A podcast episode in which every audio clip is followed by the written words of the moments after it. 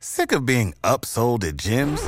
My guy, you're currently a base member. For $90 more, I can upgrade you to our Shred membership. For $130 more, you'll be a Swole member. And for just $300 more, you'll reach Sweat Platinum. At Planet Fitness, you'll get energy without the upsell. Never pushy, always free fitness training and equipment for every workout. It's fitness that fits your budget. Join Planet Fitness for just $1 down and $10 a month. Cancel anytime. Deal ends Friday, May 10th. See Home Club for details.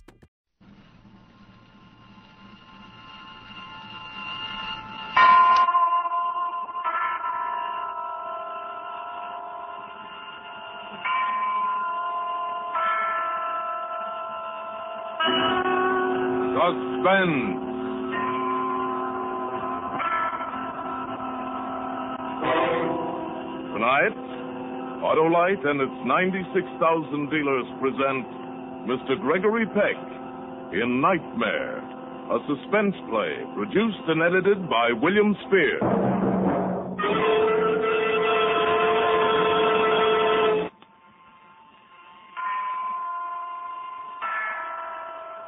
Now, with Nightmare, and with the performance of Gregory Peck, Autolite hopes once again to keep you in suspense.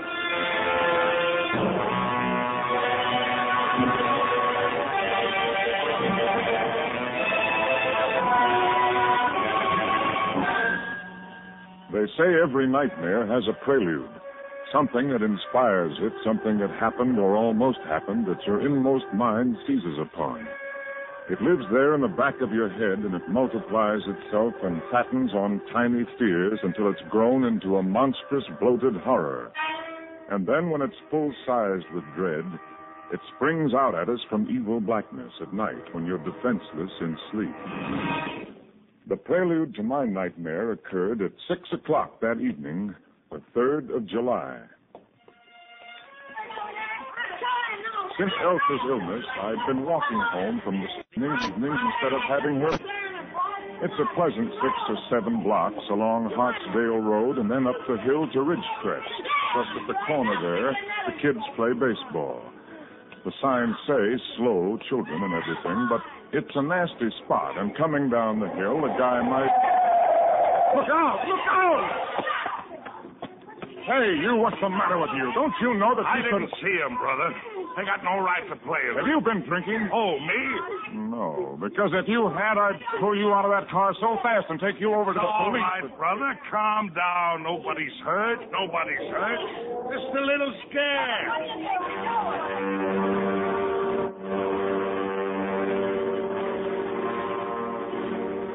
I was still trembling when I got home. My head ached and I couldn't eat dinner. It wasn't something I could tell Elsa about. She wasn't ready yet to hear things like that, so I just sat there at the table, looking across at Stevie, half hearing his prattle about the new fishing rod and how many fish he'd catch on our outing tomorrow, and some little story he'd learned in school about Thomas Jefferson and the first Fourth of July. And then, pretty early, I took a pill and went to bed.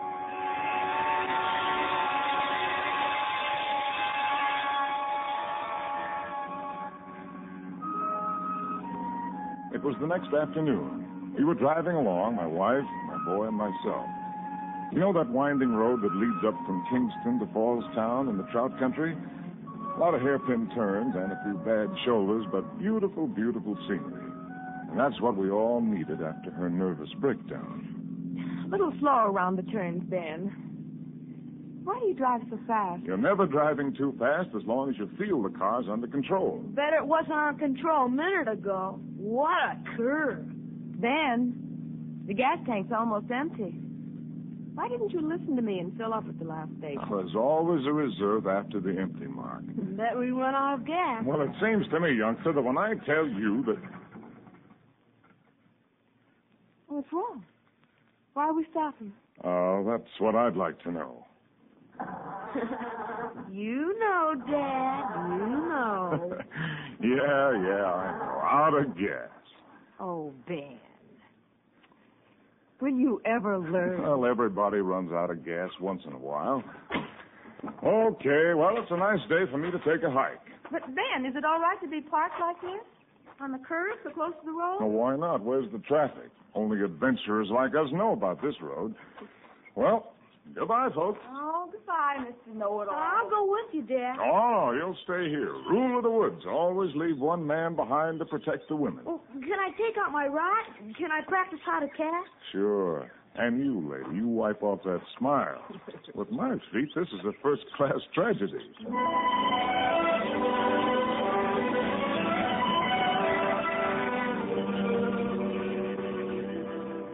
It's a smart thing you did coming back this way. Nothing up ahead for five miles but the Royal Coachman. Uh, what do you mean?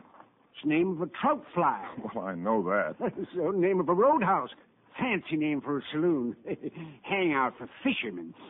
Uh, they say. Oh? Oh, what do you say? Don't go there, crookedest looking bunch you ever seen. Crooks from the big town. You go to my nephew, Sammy's place in town. Sammy Crawford. Clean sheets, good beds, home cooking. Good undertaker, too. Called himself a mortician. well, what do they need him for, the fish? Uh, alive or dead. He puts you to bed. well, want anything else? How's your oil? Oh, just the gas, thanks. Are we all straight? Yeah. Oh, oh, oh, one dollar deposit on the can. Give it to my nephew Sammy and let him take the dollar off your bill. Oh, well, we may not see Sammy. We'd like to pitch camp tonight. Yeah, got a place? No. Oh, that's bad. Gets dark mighty quick up this way. You sleep at Sammy's, mister. Better make a reservation. Trout season. Well, maybe you're right. You got a telephone in there? Sure have. Fifteen cents. Oh, this is going to be expensive fishing. Oh, what's nephew Sammy's number? It's right here on the wall, over the phone. Oh, say, look at that fellow coming down the pike there. 80 miles. Bound for the roadhouse. Can't wait. Say, there are two dozen numbers over this phone. Uh, pick the biggest one, the one in red. Hey, oh, oh, look at him go, would you? Go on, you crazy fool, you. You're gonna save five minutes if you have to kill five people to do it. Will you try to straighten out some of them bends up ahead? you crazy fool.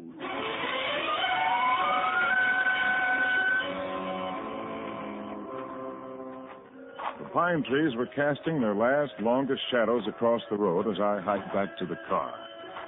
Well, we weren't going to get too much fishing done on the 4th of July, but we had to find some for Steve. What a kid. Teasing his old man all the time. Then I came around that hairpin turn, and there was the car a few yards away, but no family. Uh, Elsa? Hey, Stevie! No family. Stevie was asleep and she didn't want to call out. That's right, the kid was tired. A lot of excitement for one day. I stepped on something.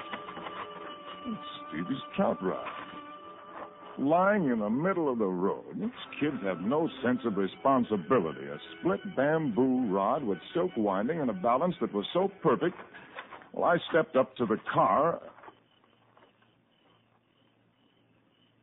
Elsa sat in the back seat looking at me. And in her lap, she held my boy.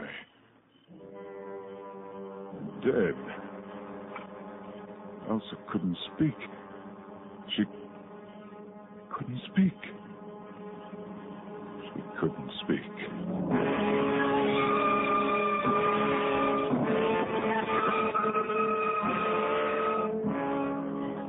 I forced some brandy between her teeth and made her swallow it. Hands were like ice. I wanted to rub them, but I couldn't pry them loose from the boy. No! No! I see him. No! You want to make sure. I know. You want to make sure. Get away! Get uh, away! Uh, Elsa, how did it happen? His trout rod. Always his trout rod. Yes, there casting. He wasn't on the road. He wasn't. And then there was a noise, a car coming up fast. You could tell. And before we could move, it came around the bend But- and it swerved. Oh, Elsa, what? There was so much dust. So much dust and pebbles everywhere. Such a thick cloud of dust. And Stevie flying out of it like a ball or a bird. Flying out of it. Elsa, Take some more brandy. It'll do you good. No, no, I don't want any. Get away. Elsa, you've got to take some more brandy. Elsa, That's how he looked. Standing in the road with the bottle in his hand. who was standing in the road? The man. The man who killed us. He he came back? He got out of his car and he came over to where I lay in the road with Stevie. He had a bottle and he took a drink and he offered me a drink and he said he was sorry. And then he drove away. he said he would die. sorry. Elsa. Sorry. Elsa, darling, Elsa, don't, don't, Elsa. Poor little Steve. Poor sweet little Steve. Poor, poor Steve. My boy. And then it began to grow in me. Then the hate began to grow. She couldn't remember his car or the clothes he wore, and I couldn't make her describe his face. But I knew that somehow I'd find him. Couldn't be very far off, not in this part of the country. I'd find him. And when I did, I'd kill him.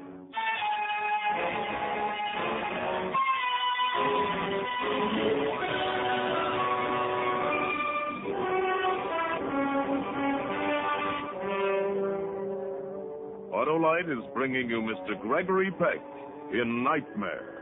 Tonight's production in radio's outstanding theater of thrills, Suspense.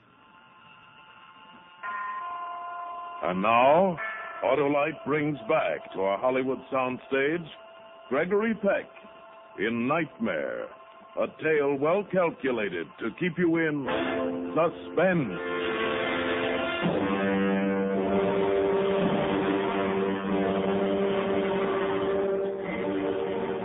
Plunged the car back into darkness toward the roadhouse. The killer, the dirty, dirty killer. There was so much dust. Dust and pebbles and Stevie flying out. Like a bird. Yes. Like a bird. Yes, Elsa. He got out of his car and he offered me a drink. He stood there and he said, You better take a drink. Well, there's the Royal Coachman, that roadhouse. And he said he was sorry. Stop here and use the phone. There's a Sam Crawford in Fallstown. He runs some tourist house and a funeral chapel. I'll call him from here. Yes. Oh. The all the lights. Why are all the lights on? It's a roadhouse, Elsa. So many people going in. Why are they laughing? Well, they, they don't know how we feel, Elsa. They don't know about us. Is it all right to leave you here for a moment? I, I, I want to call. There he is. Would you like me to? Oh, Elsa. That's him. He killed us. Who? That's him. Who? The one, the one who hit Stevie? Where? There he is. Where? Heaven? The man standing in the doorway? How do you know? Can you see his face? He Came over and he stood close and he said, You better take a drink. He was big and fat, and his body filled the frame of the door. He ran a pudgy hand across his face. Now, he was drunk, all right, and he was trying to shake himself out of it. Well, he'd never drink again. He'd never drive again, not after I got through with him. Elsa, sit back. Now, don't let anyone see you. He killed us. Yes, I know, I know. Now, wait here, Elsa, wait here. Don't get out of the car. I watched him go inside. He walked across the lobby and disappeared in the bar. I went in after him. He was sitting there, his elbows on the bar and his head between his hands. I sat where I could watch him and still not be too close. Yeah, with soda. For the bartender hardly let go. He had it down. And then his watery, bloodshot eyes looked about the room. His eyes caught mine. He called to the bartender and then whispered something in his ear, looking at me, then pointing. The bartender walked over. What'll it be, Mac? Huh? Oh, uh, oh, nothing. Uh, really, I, I, I don't care for Oh, a it's on this gentleman. Have a drink. It's on me. No thanks. Can't drink alone, never could. Come on now, have a drink. What'll it be? Can't insult a man. You gotta have a drink with him. Come on. Better take a drink with him, fella. Well, soda, just plain soda, but I'll pay for it myself. Just plain soda. Please, here's the money. What do you think you're doing? He don't want your money. Ain't that right? Your money's no good here. Kept breathing in my face and talking and ordering more drinks. And I kept thinking of Elsa in the car. The way her eyes changed when she saw him, the thing in her eyes when she looked at him. That fat man breathing down my neck and guzzling like nothing happened. I'll have it again the same way. Come on, fella, drink up. Come on, you can't drink that stuff without something in it. Drink it. Hey, hey, give him something in that Oh, uh, soda. I don't want anything. He I- don't want it. He don't want it. No, I... I'll have it again the same way. Coming up. He kept looking at me, breathing it. He had the face of such an ordinary man, only very beefy. Such an ordinary man. How could he do what he did and then run away? I wondered who he was, what kind of work he did. Did he have a family? Did he have a son of his own? Was he having all those drinks to try to forget? Well, I couldn't let him forget. How long was he going to sit there? A couple of more drinks, and he finally got up threw a bill on the bar and started to go. Hey, you changed. Never mind the change. He waved a pudgy hand. Big shot, big tipper. Very generous, nice guy. He even offered Elsa a drink after he killed our boy. I followed him into the lobby. He went to the desk. 257. Good night, sir. All right. He started for the elevator. I hurried to the stairway. I, I, I ran up to the second floor. I waited off the stairway landing and watched the elevator door open. Wait a minute, not so fast. I said wait a minute. Don't shut that door, not so fast. There's someone else ringing. I want to ask you a question. I have to go. People ringing. Can I ask you a question? Please step away from the door. You're blocking. Answer my question. Get away from the door, then I'll tell you. Sure. Now answer me. When are you gonna... Smart, Alec. Thinks you're smart. He started down the hall, coming towards me.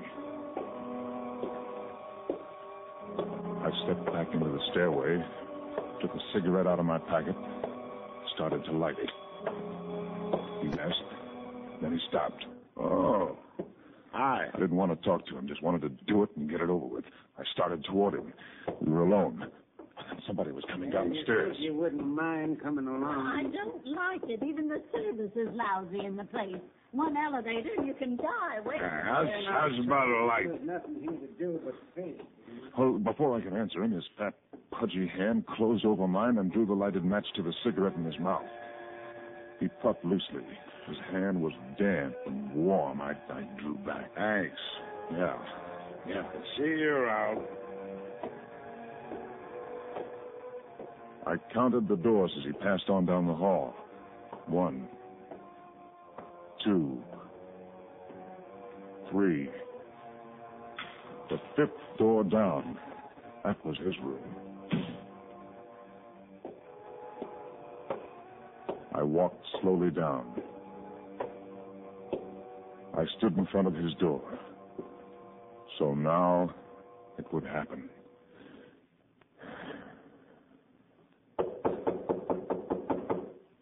Who is it? Who is it? Who is it? Oh. What do you want? What do you want? I, I, uh, I want to ask you something.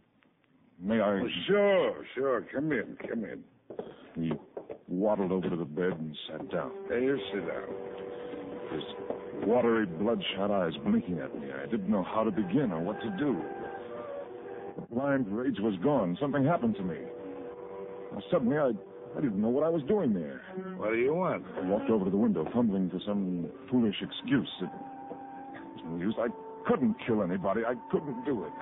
You, what do you want? I looked out of the window. The light from the neon sign on the roof made everything look so lonely, dead. What's the matter with you? And there was my car in the driveway, and Elsa sitting there.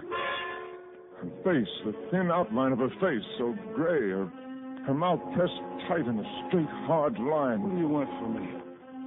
She was holding my son, holding him tight, pressed close to her, holding him. My son. What do you want? Why did you kill my son? You drunken fool, why did you kill my son? You're crazy. You're crazy. Bloodshot eyes bulging from his head, frightened and guilty. He reached for the phone and then I was on him. Why did you kill him? You killed him. You killed him. You killed him. You. You killed him.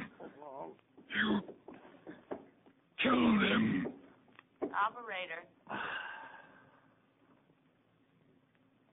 You killed him. Operator. Operator. Operator. It was done. All done and over with. And now I felt better. Now it would be easier. There'd be a little less pain when they buried my son.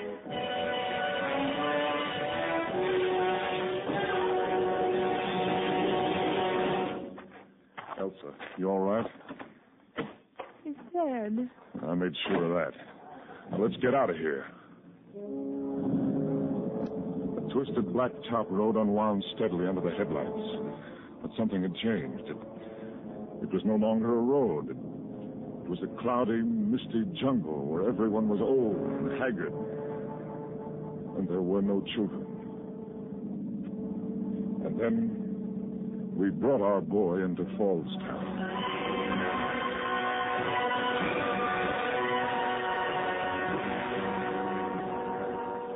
If you don't mind a suggestion, Mr. Kane, you look pretty done in. And when we carried the boy out of the car, I had a look at your wife. Yes, I know. Good thing you didn't stop at the Royal Coachman. Where? The Royal Coachman. That's a roadhouse. Halfway between here and my uncle's gas station. You didn't see it? Uh, no. Well, it's all lit up with neon, like a regular Christmas tree. Troopers just phoned. There's a job for me. Somebody choked somebody to death. Lots of excitement. Oh, well, uh, who, who did it? Oh, they'll find him. She looks bad, your wife. We ought to get her right to bed. Yes. Elsa? No, I have no son. Well, this is Sam Crawford, Elsa. He's going to take care of Stevie. And we're going to sleep in his house tonight. I think we need some sleep, don't you? That's him. What do you mean? That's him. He did it. He did what? He killed my son. Elsa. I'm Sammy Crawford, ma'am. I run the He killed us. He killed us. Elsa? Elsa, look at me. Are you all right, Elsa? I don't think she knows what she's saying. He came over. He stood there with a bottle. He said he was sorry. Elsa. Elsa, this is Sammy Crawford. He wasn't there. He was here, miles away. He killed us. I'll get Doc Sadler. What's the matter with you, Elsa? I know he didn't do it. He couldn't have. I was talking to him on the telephone when it happened from the gas station. Elsa, we know who did do it. We know. And he's dead. He said he was sorry. He said he was sorry. Look across the street. Elsa, do you hear me? Look across the street. Yes. You see that man walking toward the street light? Can, can you see him? Answer me. Yes. Well, just look at him, Elsa. That's all. There. Now, now, he, now he's under the light. Well? That's him. No. That's him. No. That's him. He did it. Elsa, he did it. Elsa, that's a minister. He did it. You know it wasn't a minister. You saw him. It wasn't Sam Crawford. He was talking to me on the That's him. telephone. That's him. No. That's him. No, Elsa. That's no. him. No. That's No. No. No. No. No. Ben. No. Ben. No. Ben, darling. Uh, Ben. huh? What? What? Oh. Oh. Hi, Dad. Oh. Hi. Hello, Stevie. Hi. Darling, what on earth? You were dreaming something, moaning and great racking. I, uh, it was a nightmare. Oh, Elsa, it was. It was. The dream you lost your job? yes. Yes, that was it. How did you know? Because I know everything. Come on now. Up, out of bed. We've got a big day. Fourth of July comes but once a year. Garage doors open, Stevie? Boy, well, we've been up the road. Stevie, stop that talk. Why, darling, Oh, I'm sorry. You know, instead of going up by Falls Town and up there, we'll cut across just before Kingston and, and find our fishing over around Litchfield, huh? I feel like Connecticut today. Okay, Dad. I gotta go for my friend. What did you dream about, darling? It was so awful. Me? well, since you have to know, I had a horrible, jealous dream. I dreamt you didn't love me. Oh, oh dearest. Oh, that was the wildest dream imaginable. Now, wasn't that a waste of time?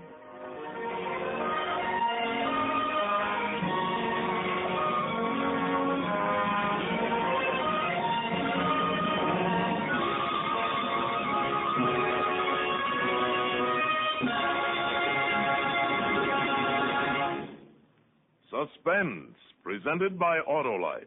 Tonight's star, Gregory Peck, in Nightmare. Mr. Peck, the subject of our show and your character portrayal won't do highway safety any harm this Labor Day weekend. Today's newspapers carried some dreadful predictions of the accidents and deaths likely to happen. Yes, I saw them. And if I may, I'd like to add a few words of my own on this subject of safety. The mic is yours, Greg. Well, this evening, the Electric Autolite Company has been honored for its efforts on behalf of highway safety.